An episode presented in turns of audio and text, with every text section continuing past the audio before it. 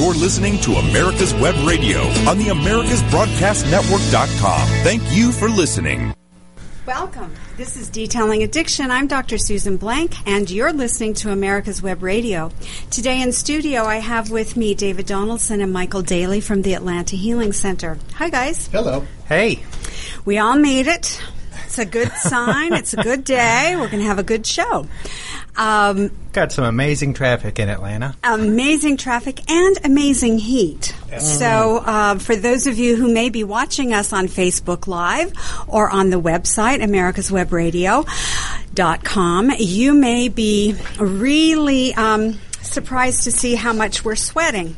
And now they're making us sit closer together as if this wasn't bad enough. We have bathed. We have bathed, but it's been a while. Today, our topic, I think, is a timely one, and that being we are headed now towards a big drinking holiday, one of the bigger ones of the summer, probably not as big as Labor Day, but pretty darn close. And because of that, we wanted to really focus on what's addiction treatment, what's recovery, and this kind of came out of a conversation that I've had with several patients over the last couple of days about the idea, is detox treatment? Or why do I need detox? Why can't I just come into treatment? Why do I need to go and go inpatient for a medically managed detox? So I thought we probably ought to start with those two questions and help our listeners understand a little bit more the importance of detox, but the fact that it's not really treatment. But and part of why I think it's so important is so many patients, when they do go to detox, will get out of detox. And truly, they're still in the detox process. The detox lasts for quite a while. Well, and sometimes, David, to that point, there's more medication in them than what they... I mean, if they're there for alcohol, they're now on Librium or something, which is equally as... Impairing. And they don't realize that that's the way they're going to be released. Well, and real often they will be set up because their family members will view them as they've just gotten out of treatment, and they'll even be upset that we've paid for treatment 5 times and it hasn't worked, when in reality what they've paid for has been detox. Right. So that is very, very important to understand, that there are times when, because of the drugs or alcohol or other substances that a person may be using, that there is need for medical supervision, and sometimes 24-hour-a-day medical supervision to make sure that they do that safely. When a person comes out of that, we're going to talk a little bit more about what that is in a moment, but often, to you guys' point, when you come out of that, you feel a lot better. You've been rehydrated, you've been fed, you've gotten to rest, you've been given some medication to take away some of the symptoms of withdrawal, to help you with sleep or to help you with anxiety. And because of that, your family thinks you're okay, often the patient thinks they're okay, and it's not for some days later before the reality sets in that I'm not okay. I may still be having withdrawal symptoms. I may still be having cravings. I may still be unsteady on my feet. I may still be cognitively impaired. I may not be ready to go back to work or assume my responsibilities. And you shouldn't be driving, probably. And you shouldn't be driving. And there are all of these things that sometimes come too late in terms of realization when recommendations are made for them to continue care or to go to another treatment program to continue with what real treatment is after detox. Often at that moment when that referral is being made, the person does not appreciate how important that's going to be enrolled in a program and have the next warm handoff that they are now engaged in ongoing support and recovery process. When a lot of times I'll have a loved one call, they'll talk to me about, you know, the situation with their patient, identified patient, and they'll be trying to figure out when to get them in, say, to detox. And I try to help them count backwards from the time that we can make an appointment at the Atlanta Healing Center right. to see you, so that it's seamless. Getting out of detox means the day that you get out, you come directly to an appointment with your provider, your treatment provider. Right.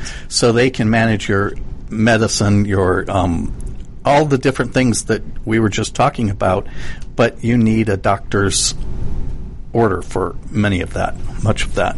So hopefully when you're leaving this detox, you're going directly to either inpatient treatment or outpatient treatment, but someplace where they're going to be able to continue to medically monitor the process. And make sure that the symptoms of withdrawal are abated, that a lot of the physical needs that may have been identified while you're in detox are able to be addressed, and that you are able to now really begin your recovery process.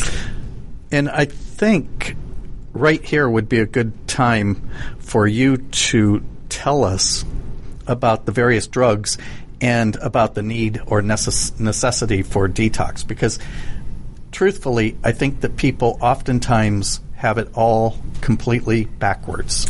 And that is very true, Michael. One of the things that most people, and honestly, many healthcare professionals don't understand, is that while I wouldn't wish heroin withdrawal on anyone, because it is very miserable, it's uncomfortable, you're not going to die from that.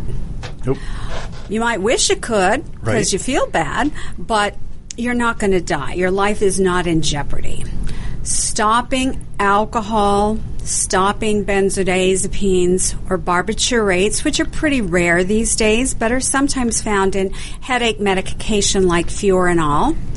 That's the barbiturate. That's the barbiturate. These are physically dangerous in withdrawal. These are the ones that we spend sleepless nights worrying about, patients who are out there not being medically managed. Right. This is so serious, and many times patients will say, well, I can do this at home. I can stop drinking. I'm just going to stop. Well, and real often they will say, I stopped 2 days ago and I feel fine. Right. Which is the magic word. Yes. They feel fine. And 2 days, because it's... Right, because they actually feel better. Some of the toxin is out of their system. They've rehydrated themselves. They've probably had something to eat, and they do feel a little bit better. But when they walk in our doors 2 days after they stop drinking, what we see is that often their blood pressure is very high, their body temperature is high, their heart rate is high, they've got a little bit of a tremor, which they may not even be able to see, but when we evaluate them, we can feel it. Mm-hmm. They're often sweating.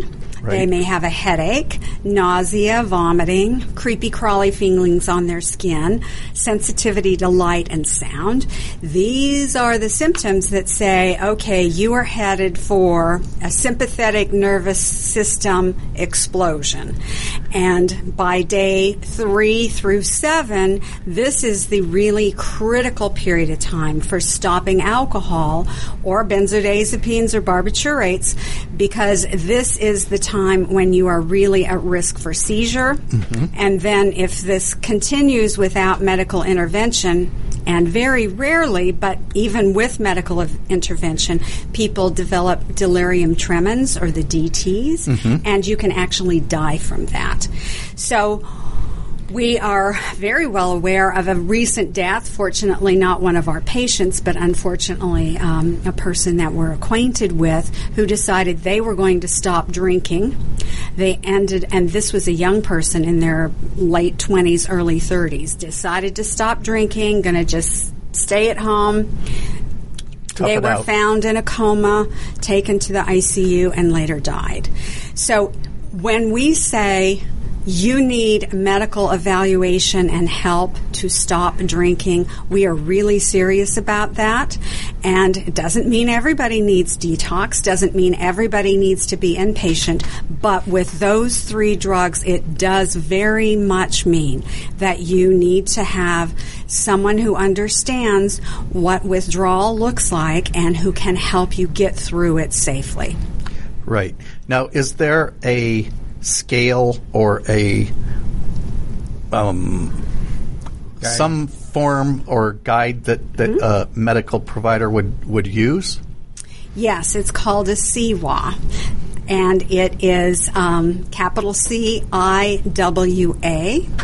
And this is a clinical scale that allows us to rate how severe a person's withdrawal symptoms are. And this is standardized. We use them at the hospital. We use them as an outpatient. We often send home a copy or two of this for the patient and their family if we're doing an ambulatory detox, so that we're able to guide them about when, okay, this is uncomfortable. This is when you need to take some medicine. This is when it's getting more serious. You need to call us. This is when you need to head to the nearest emergency room, or this is when you need to be dialing 911. Right. And we spell that out very clearly, in addition to giving them information about when and how to take medication. So that is if someone is medically stable, they're only using alcohol or only using a long-acting benzodiazepine. There are lots of... And they have another person that's there with them to make sure they're safe. Because if they're having a seizure, they certainly can help themselves. But seizures is just one of the possible medical complications of detox that could be fatal. And not to muddy the waters, but when we were talking about the opioid, it was always very surprising, or it is always very surprising, when you get someone that is their main drug is opiates, heroin, but they're also taking Xanax. Right. And then we've got a real problem. We're going to take a break now. When we come back, we're going to talk about what that real problem is. Please stay tuned. The disease of addiction is a life-altering challenge, not just for the person suffering its effects, but also for the family and friends who support and love the one caught in its grasp. What should be the course of treatment? Who is the best person to render treatment? And what is the best place to go for the care that is needed? We know that you want answers to these and many more questions. Call 770-696-9862 and speak to a representative of the Atlanta Healing Center. They can tailor a program specifically designed to address the needs of the person suffering with an addiction, or give you guidance as to where that help may be found. Information is the key, and the trained staff at AHC is here to assist. If you wish, you can also get more information on the website located at www.AtlantaHealingCenter.com. This is Ron Camacho, host of the Business Hour, on Fridays from 10 to 11 a.m. Join me as I talk with passionate professionals on a program that profiles the best businesses, business practices, and fascinating business professionals to get an insider view of how America works. The Business Hour from 10 to 11 a.m. on America's Web Radio. Perhaps you are struggling to cope with the disease of addiction. If not, you probably know a family member or friend that needs help in battling the cravings and the personal and professional damage done by the effects of drugs or alcohol. Get a pen and paper and be ready to write down the following. These are the issues that the trained staff at the Atlanta Healing Center address and treat every day. Their doctors and counselors with over 40 years of practice in the field of addiction can treat the suffering individual in a thoughtful, compassionate, and experienced manner and guide him or her along the path to recovery. So call 770-696-9862 and speak to a knowledgeable staff member about how you or your loved one can be helped to enjoy a better and healthier life. More information is also available on the website at www.AtlantaHealingCenter.com. You're listening to America's Web Radio on the AmericasBroadcastNetwork.com. Thank you for listening. Welcome back. This is Detailing Addiction. I'm Dr. Susan Blank, and you're listening to America's Web Radio. Wanted to let all of our listeners know that we are being broadcast live on Facebook Live if you're interested in seeing what we look like, and also if you're interested in sending in some comments or questions. We'll do our best to try and address those, if not in this particular segment, at some future time. So you go to the Facebook page for America's Web Radio, and that's where you would see our Facebook Live as we are broadcasting. Right before the break, we were talking about the detox that is needed for alcohol, benzodiazepines, and barbiturates. So this is going to be one of those detoxes that I'm going to draw a really firm line for many people, because many folks, unfortunately, have had previous seizures. They may be using multiple medications. They may have medical complications such as liver problems related to their alcohol use. They may have other kinds of blood pressure issues, right, that are not stable, and it is not safe, and they need the 24-hour care. And as well-meaning as their family may be, and we don't want a family member having to deal with someone having a seizure. So we are really cautious about that. Not to say that we don't do it, because occasionally we do for a young, healthy adult using a single substance. That we have verified, by the way, with our urine drug testing to make sure that we're not complicating or setting up that person to have a dangerous withdrawal. Mm-hmm. Right before the break, Michael, you mentioned one of the very complicated patients, which is someone who's on an opioid. And remember, I said coming off heroin, while very uncomfortable. And sometimes there are also reasons that that person may need to go inpatient and detox. Mm-hmm. One of those reasons would be if they were also drinking a lot or taking a benzodiazepine, like Xanax or Ativan or Clonopin.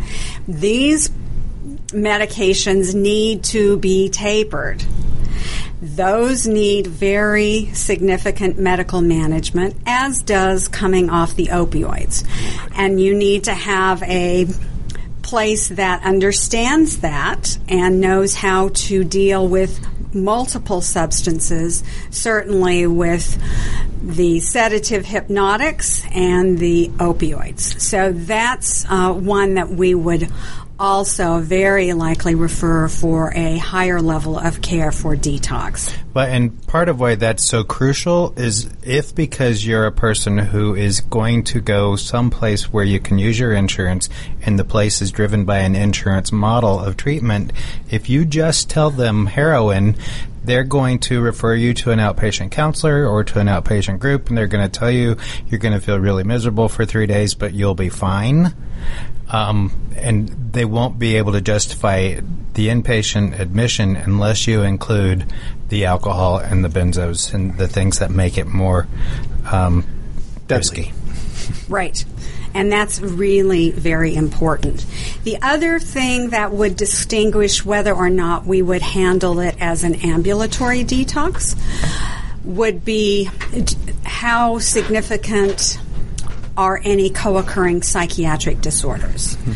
So if the person is acutely suicidal, and sometimes people have reached the end of their rope, the consequences have mounted, bad things have happened, they're not calling us and saying, my life's going so well, Michael Daly, I'd like to just come in and go to rehab. Nope. Usually there's been something significant that has occurred, and because of that, they're really at risk for not only contemplating contemplating suicide but actually making a suicide attempt. So that's one of the things that we would screen for, and if that person, regardless of the substance they were using, is acutely suicidal or homicidal, thoughts of harming someone else, those folks we would refer to a higher level of care because of the instability of the psychiatric disorder. Well, and there's a means for you to take care of that when a person has that diagnosis and does not want to go into treatment. Right. And this is one of the few times that if I saw someone, they were suicidal or they were talking about specifically hurting someone else and they didn't want to go to treatment, I have the ability to place them on a 1013, which is an involuntary commitment, and they would be hospitalized in a psychiatric facility that would be locked for at least 72 hours while they were stabilized. We don't use that very often, pretty rare in fact, but it is possible. Sometimes families will say, well, my loved one doesn't want to get treated for their alcoholism or for their heroin addiction. Can you force them into treatment? The answer is no. Probably not. There is also a 2013 in the state of Georgia. Each state has their own number system for this kind of procedure. In Florida, for example, it's called the Baker Act. So you might be Baker Acted into treatment. But here in Georgia, we have a 2013, which can force somebody in treatment involuntarily for substance use disorders. But the caveat for that is not just you've got it really bad and you don't want treatment and your family's upset. No, you have to have a life-threatening illness such as you're in DTs or you just had a seizure or you're in liver failure and you're going to die right now, not theoretically sometime in the future, but you're going to die right now unless you get treatment for your addiction. I've never actually had one of those be successful, but in theory, that is possible. The other situation is if someone is psychotic, where they're hearing voices, they're seeing things, they're paranoid, they're believing things that aren't true, and because of that, they have a level of confusion or a very negative reaction to treatment, to being compliant, to showing up, to taking their meds, that person would not be a candidate for an ambulatory detox. It's just not safe, and they need to be in a situation where medication can be given to them and they can be monitored very closely. So that person we're most likely to see if they've been using spice, if they've been using some of the more high-potent THC, if they've been on crystal meth, things that really disrupt their sleep cycle and also their brain's ability to be clear with what's going on in the world. Right. Or they may have a bipolar disorder that is unregulated because of their drug use, and they may be having a psychotic break because of that. Or they may have schizophrenia. And so these would be relative contraindications for someone to be detoxed as an outpatient. Again, because safety first, always safety first, and we have to think about that, even though sometimes it's not what the person wants or their family wants. That is a situation that we have to be really very careful about. Also, if someone is acutely demented, they would not be a candidate for outpatient detox. I think I've got pretty much all. I think that you've gotten it. Yeah. I was thinking, though, in terms of that confusion people have between detox and treatment. Right.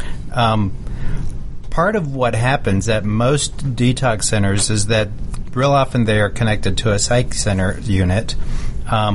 So they will see a counselor while they're there. They will probably attend some meetings. Groups. They might have members from the local AA community come in and do a 12-step meeting. So they are having kind of the experience of treatment, even though it's not actually treatment. Actually, what's happening is that they're being monitored closely. Kept busy. They're having their vital signs checked. They're being medically monitored, but they're also being entertained, and they're not having treatment. Their brain actually doesn't even have the capacity to absorb what's happening in these situations while they're going through this. So even though it seems like treatment, it is still just detox. Right. Correct. So we do ambulatory detoxes, and again, for some uncomplicated alcohol as the dopamine releaser of choice, some very uncomplicated benzodiazepines. But probably our most frequent medication substance that we would do an ambulatory detox would be for an opioid. Mm-hmm. So sometimes we get referred patients from pain practices where they don't really have addiction, but they have been taking their pain medicine. Now their pain problem has resolved, but when they try and stop their medicines, they go into withdrawal. Right. So sometimes we are doing a medication taper. We do not call that a detox because detox is associated with the diagnosis of addiction. We call that a medication taper. So that we do probably over a 12 to 16-week period of time, very, very slowly, with the idea that they're going to come off of the medication and hopefully live a pain-free, happy life after that.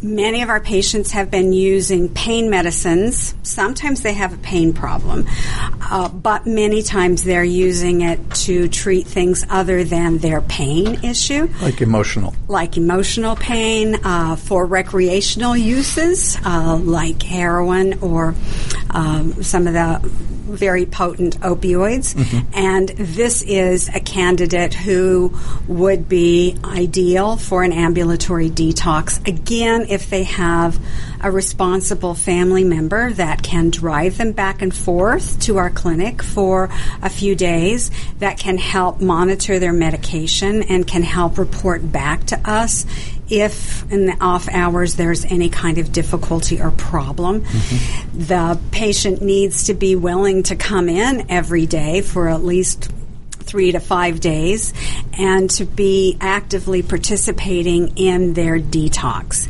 This, again, is an ideal candidate for which we could use medication-assisted recovery, which we will talk about when we come back after these messages. Thanks for listening. Perhaps you are struggling to cope with the disease of addiction. If not, you probably know a family member or friend that needs help in battling the cravings and the personal and professional damage done by the effects of drugs or alcohol. Get a pen and paper and be ready to write down the following. These are the issues that the trained staff at the Atlanta Healing Center address and treat every day. Their doctors and counselors with over 40 years of practice in the field of addiction can treat the suffering individual in a thoughtful, compassionate, and experienced manner and guide him or her along the path to recovery. So call 770-696-9862 and speak to a knowledgeable staff member about how you or your loved one can be helped to enjoy a better and healthier life. More information is also available on the website at www.AtlantaHealingCenter.com. Hello, I'm Dr. Mike Karuchak. Have you ever wondered what doctors talk about amongst themselves? If you do, join us on the Doctor's Lounge and hear the doctors' conversations amongst themselves. Join me and my co-host, Dr. Hal Schertz, every Thursday morning, 8 to 9 a.m. The disease of addiction is a life-altering challenge, not just for the person suffering its effects, but also for the family and friends who support and love the one caught in its grasp. What should be the course of treatment? Who is the best person to render treatment? And what is the best place to go for the care that is needed? We know that you want answers to these and many more questions. Call 770-696-9862 and speak to a representative of the Atlanta Healing Center. They can tailor a program specifically designed to address the needs of the person suffering with an addiction or give you guidance as to where that help may be found. Information is the key, and the trained staff at AHC is here to assist. If you wish, you can also get more information on the website located at www.AtlantaHealingCenter.com. You're listening to America's Web Radio on the AmericasBroadcastNetwork.com. Thank you for listening. Welcome back. This is Detailing Addiction. I'm Dr. Susan Blank, and you're listening to America's Web Radio. Or you're checking us out on YouTube, or you're checking us out wherever you source your podcasts, or you may be on the America's Web Radio Facebook page and watching us on Facebook Live. Hopefully, you've picked one of these options and that you'll continue to give us some feedback. If you have questions, if you have topics that you would like to suggest, we may not be able to answer them live during the show, but we will certainly consider and try and have them as a future topic. So feel free to source us any way you can. We're happy to have you as listeners. Right before our break, we talked about medication-assisted detox, which we often use buprenorphine products or naltrexone or other substances to help the person come off of the medication. That's only one way that we might do that. Sometimes we do medication-assisted recovery. And this is where we begin to talk about treatment, not just getting the person off of the opiates or off of marijuana or off of alcohol, benzos, any of the other substances, but we're going to actually begin treatment. Can I mention something here? Yes. I talk to so many people that have gone to a detox center where it's a 5-day detox for opiates. What they use at the center is Suboxone generally, and they're given, I think, their last dose of about 2 milligrams. Mm-hmm. They're told that then they leave on day five with nothing else, and they're expecting to be happy, joyous, and free. Correct. But that's not what happens. Right. They're happy, joyous, and free for about 2.5 days. Exactly. Or so. Sometimes less than that. But what happens is, to your point, Michael, is in our philosophy, the addiction treatment according to the Atlanta Healing Center, when you're at 2 milligrams, you're only halfway done. And so very often we will see the person you mentioned discharged. They took their last dose of 2 milligrams that morning, and they go home and think, I've got a new life, this is wonderful, and then they show up in acute opiate withdrawal. And often we have to have a discussion about what to do next. And part of that may be to put them back on the Suboxone, either continue a gradual taper. Mm-hmm. At 2 milligrams, it will take at least 6 weeks after that to gradually taper it down so that they are comfortable in that process and able to manage their life. Sometimes longer than that. Right, because sometimes they want to come down. They say, as quickly as possible. So you try to do a 6 or 8 week taper. Well, you get to the second step down. Right. And then all of a sudden they're going, wait, back up. Right.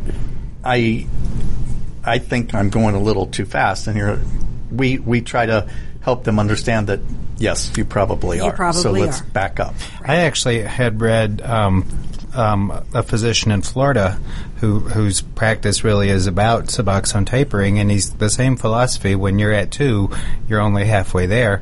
But another piece that I've really come to believe is incredibly true is that if they're smokers, he gets them off of nicotine before he'll even think about trying to get them off of the Suboxone, because what he says is they just can't do it. The pain is so much worse if they try to keep smoking while they're quitting Suboxone. It's amazing that that combination has been identified, and now that you've identified it and talked about it, we've seen that exact thing show up. Mm-hmm.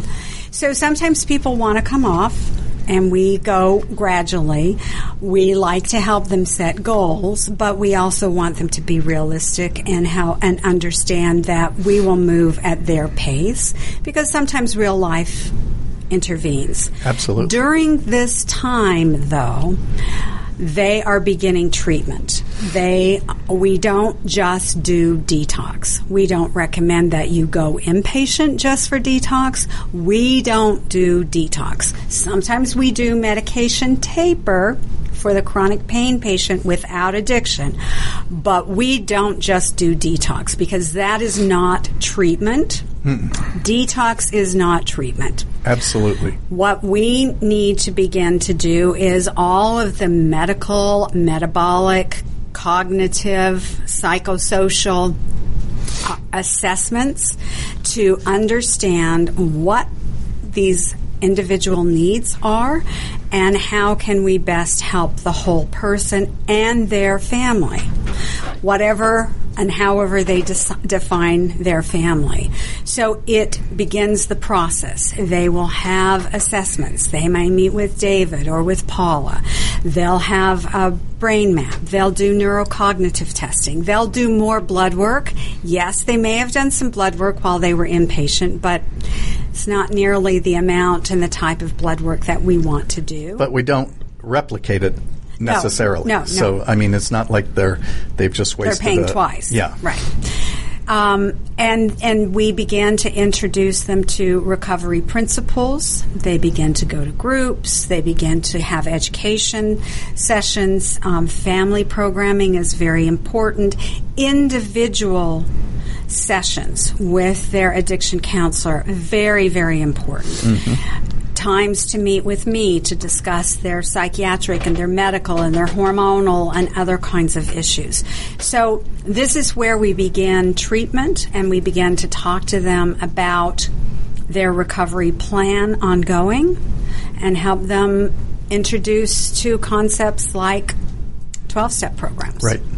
Or SMART recovery or any other type of a program that they can join, and it's ongoing to help them make it long-term. But in the treatment groups themselves, it's not that they're just replicating AA meetings with feedback. No.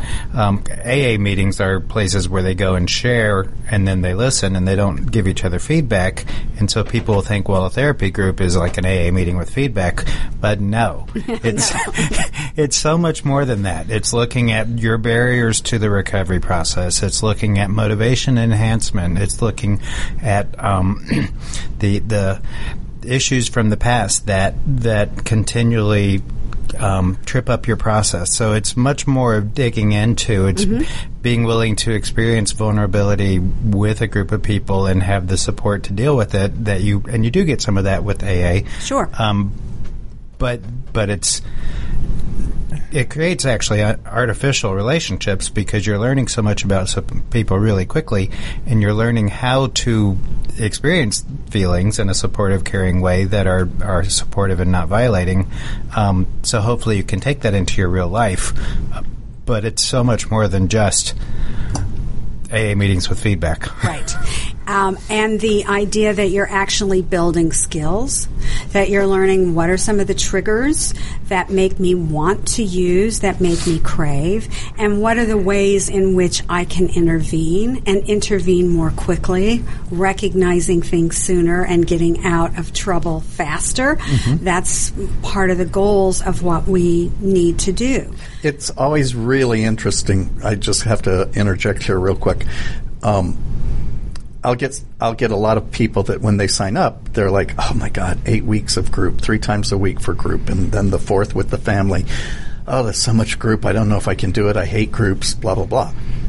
And then about week 6, right, that person that hated groups and that was anti this and anti that comes to me and says, do you think that we can come up with a package of more time, and I'd like to include some groups into that. It is always very interesting, and the psychology of getting people engaged in treatment is very interesting. But there is something magical that usually happens for most people around 6 to 7 weeks when their brain is really cleared, a lot of things have rebooted, and they begin to really value not only their recovery in their life as it is, but their family and things that were important to them in the past. And it's at that point that we can really see them begin to move forward and begin to make some really good strides. And they need to continue. Mm-hmm. They need to continue with support. They need to continue with therapy. They need to continue with a lot of things. And one of the things may be medication-assisted recovery. Right. So we've talked about detox, but sometimes we have patients that have been through detox, that have been through multiple treatment episodes. And of inpatient or even outpatient. And we realize that in order for this person to be successful, then we need to do the David Donaldson method of keeping them on the Suboxone, the buprenorphine product, for at least 13 months. Right. And at that time, then we reevaluate and see if their life is stable and that this is a good time for them to begin tapering down, or do we need to wait a little bit longer? Because truly, heroin, fentanyl has changed the scene and has changed the way we view what we need to do to help people stay sober and stay safe and not die. It's the truth. Just one thing real quick. When we say 13 months, that's not 13 months of continuous treatment. I mean, it's 13 months of medication-assisted recovery. But the treatment by that time has tapered down. Right. So it's not as if we've kept you in right. lockup in purgatory. For 13 months. No, as the person, and it is individual. Absolutely. It is individual depending on the level of progress, the complications that are in their life, and the individual things that they may need. They may need more neurofeedback to help with a head injury. They may need more individual counseling to help them with skill building. Mm-hmm. They may need family therapy. They may need more medication and hormone management. It's not one size fits all, and that's the other important thing to understand about treatment is truly it needs to be individualized. It's not just a program that you show up and you check off the boxes and you get your certificate of attendance. This is really what do you need to be safe, sane, and sober, happy, joyous, and free. And we're going to take a break now. When we come back, we're going to talk a little bit about the differences between treatment and 12-step recovery. The disease of addiction is a life-altering challenge, not just for the person suffering its effects, but also for the family and friends who support and love the one caught in its grasp. What should be the course of treatment? Who is the best person to render treatment? And what is the best place to go for the care that is needed? We know that you want answers to these and many more questions. Call 770-696-9862 and speak to a representative of the Atlanta Healing Center. They can tailor a program specifically designed to address the needs of the person suffering with an addiction, or give you guidance as to where that help may be found. Information is the key, and the trained staff at AHC is here to assist. If you wish, you can also get more information on the website located at www.AtlantaHealingCenter.com. Live closer to your food source. Learn how to grow it yourself. Please join me every Saturday morning at 10 Eastern on America's Homegrown Veggie Show for tips and advice from the country's best gardeners.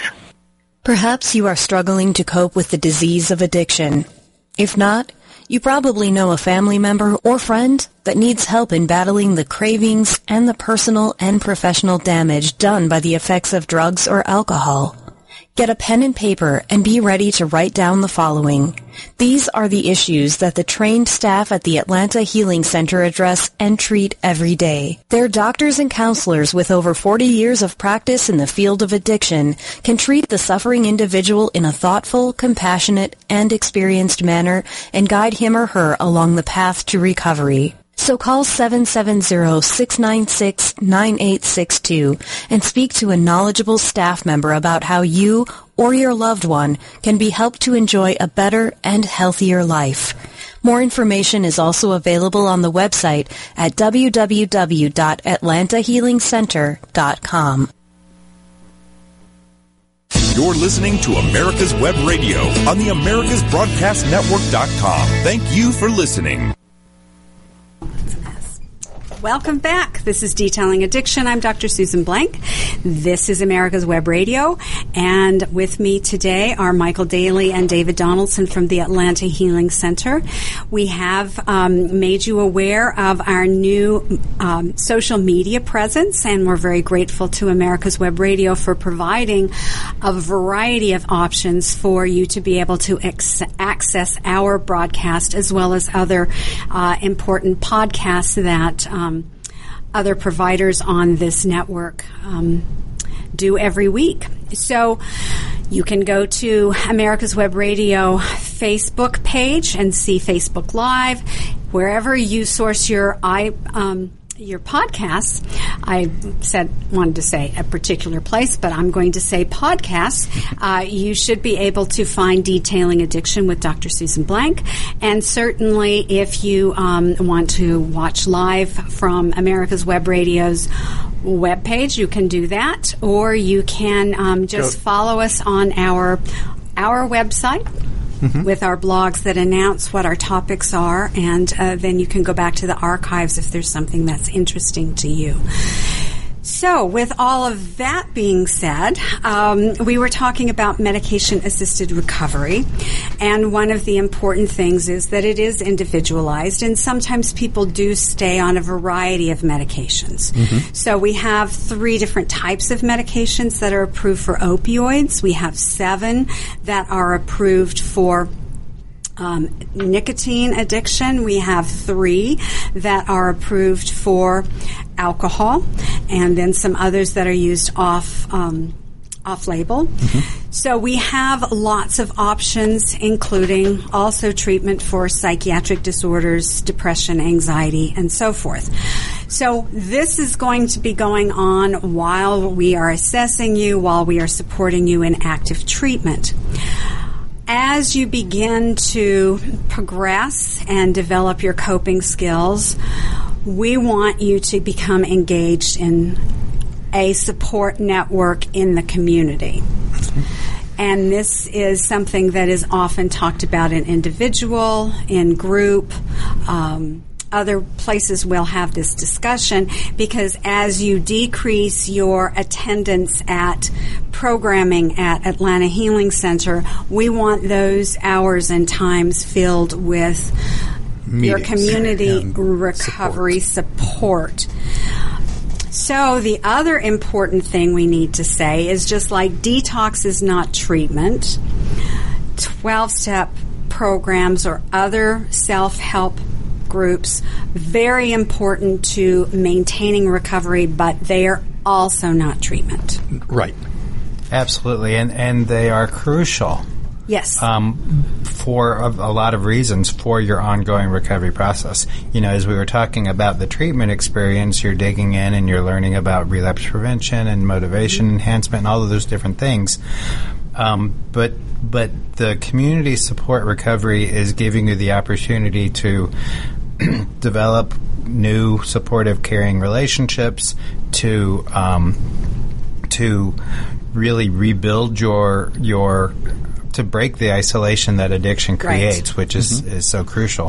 Whether it's in AA or NA or CA or SMART recovery, or refuge recovery, it's getting you out of the isolation that addiction created, and it's helping you start to build sober, clean, fun relationships. And the fun is really important. Absolutely, because I always tell people, look, you know, you wouldn't see people with multiple years if they aren't having fun. Right. Because we just don't do that. I mean, we're addicts and alcoholics, and we're used to having, air quotes, fun. Right. So you have to have fun in sobriety. And it's nice to know that not only is this an important part of your recovery, but it's free. Mm-hmm. It is available, and here in Atlanta and in other large cities around the country and around the world, it is available 24/7. basically, because yes. We now have online groups that people can attend. We have meetings. The important thing is not just the meeting, though. The important thing is working the steps Absolutely. And working with a sponsor. So however that work gets defined by whichever mutual support group you're using, it is that is the important piece. That is where the change really takes place in terms of how you view yourself, your relationships, and your world. And this is where you really begin to understand the skills that you need and developing that capacity for rigorous honesty with yourself and often with the people around you. This takes time. It's part of a process, and it's a wonderful way in which people can really fill out their life and have true sobriety. Correct. Not just being dry or drug-free. There's a really big difference. Part of what strikes me is that most adults in our society drink. There's a large number of people in our society that have a drink every day, and they're not alcoholics. Right. And so for the people who are alcoholics who are getting out of treatment and learning how to live in our society, the addictive center of the brain is sitting there thinking, how can I drink normally? How can I be like the rest of these people? Right. I'm sure I just had some stress, and that was the only problem, but now I can go hang out with my friends and I'll be fine. And we know this is a genetic disease, and you won't be fine. If you start having one drink, you're going to go back to your pattern. But if everyone around you is able to have one or two drinks without problems, you're going to start feeling really angry and isolated. And resentful. In the middle of a crowd. Especially at the 4th of July, when right. everyone else is having probably more than one drink. And so developing at AA and at SMART Recovery and these various fellowships, people that you can hang out with where you don't have to worry about, are they going to drink in front of me, and do they care, are they supportive, and you can just relax and learn how to be yourself. Well, and they accept you. There's no judgment.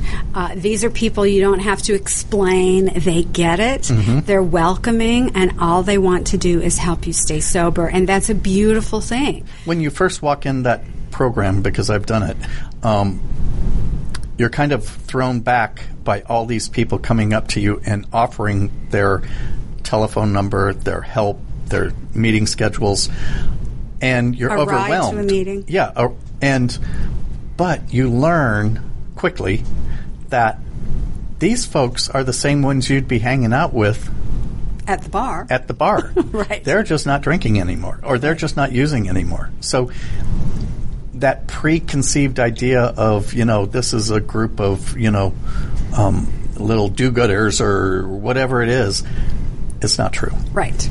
And they have also learned to have as much fun. Right. So just like we say, detox isn't recovery. It is a crucial step for most people. 12-step fellowships or other recovery networks are not treatment, but they are critical. Yes. The other piece of treatment is that this is a chronic illness. And because of that one episode of treatment, while we hope and pray that's all you'll need, is often not all you need. And so staying in touch with your addiction treatment providers to help you get through stressful times. Maybe you have to have some surgery. Maybe you've had an injury or an illness. Maybe you've had a slip. You are able to come back and be welcomed, figure out what went wrong, make some adjustments to the treatment plan, and help you get on with your life. Right. So that part of treatment, just like if you've got diabetes, there may be some really intensive work that's done in the beginning to help you get your blood sugar normalized, figure out how to integrate lifestyle, exercise, diet, medication, follow up with the doctor. After that, you may only have to follow up a couple of times a year. So you need to be realistic in accepting this is a chronic illness, and just like you need checkups for your diabetes or your hypertension, you need checkups to make sure that you're still on track with your addiction recovery and your treatment plan. Right. And that is why this is an ongoing, why we don't have graduations or certificates of attendance at the Atlanta Healing Center, because you don't graduate from diabetes and you don't graduate from hypertension or asthma or COPD, but you do become more and more successful at managing it, recognizing when you're having trouble early, and seeking and asking help. Well, and one thing that I see often is when a person has not had a slip yet, they've maybe gone down the slope a little ways, and they catch themselves, and they make an appointment to see you or to see David, and they kind of come in for a little recovery reboot. That's really, really helpful for folks. It scares the family a lot. Right. But that's where it's really important that the family learn about the disease of addiction and understand that that doesn't mean they're going to relapse. That means they're stopping a relapse from occurring. So it's a really good thing that they feel confident to talk about it. The other thing is that no matter how good your recovery is, at some point in time you're going to deal with pain, whether it's physical pain from an accident or an illness or something, or emotional pain from a loss. And if you don't deal with that pain appropriately, you're probably going to medicate it in some self-medication sort of way that's not healthy. And so being able to come back and find out, talk about what's going on and get appropriate referrals or at least support in dealing with it will help ensure that you're taking care of yourself in the long run. And the family program is free for as long as it is beneficial to somebody, because families need support too. Absolutely. So we wish you all a happy 4th of July, and we look forward to seeing you next week on Detailing Addiction. You're listening to America's Web Radio on the AmericasBroadcastNetwork.com. Thank you for listening.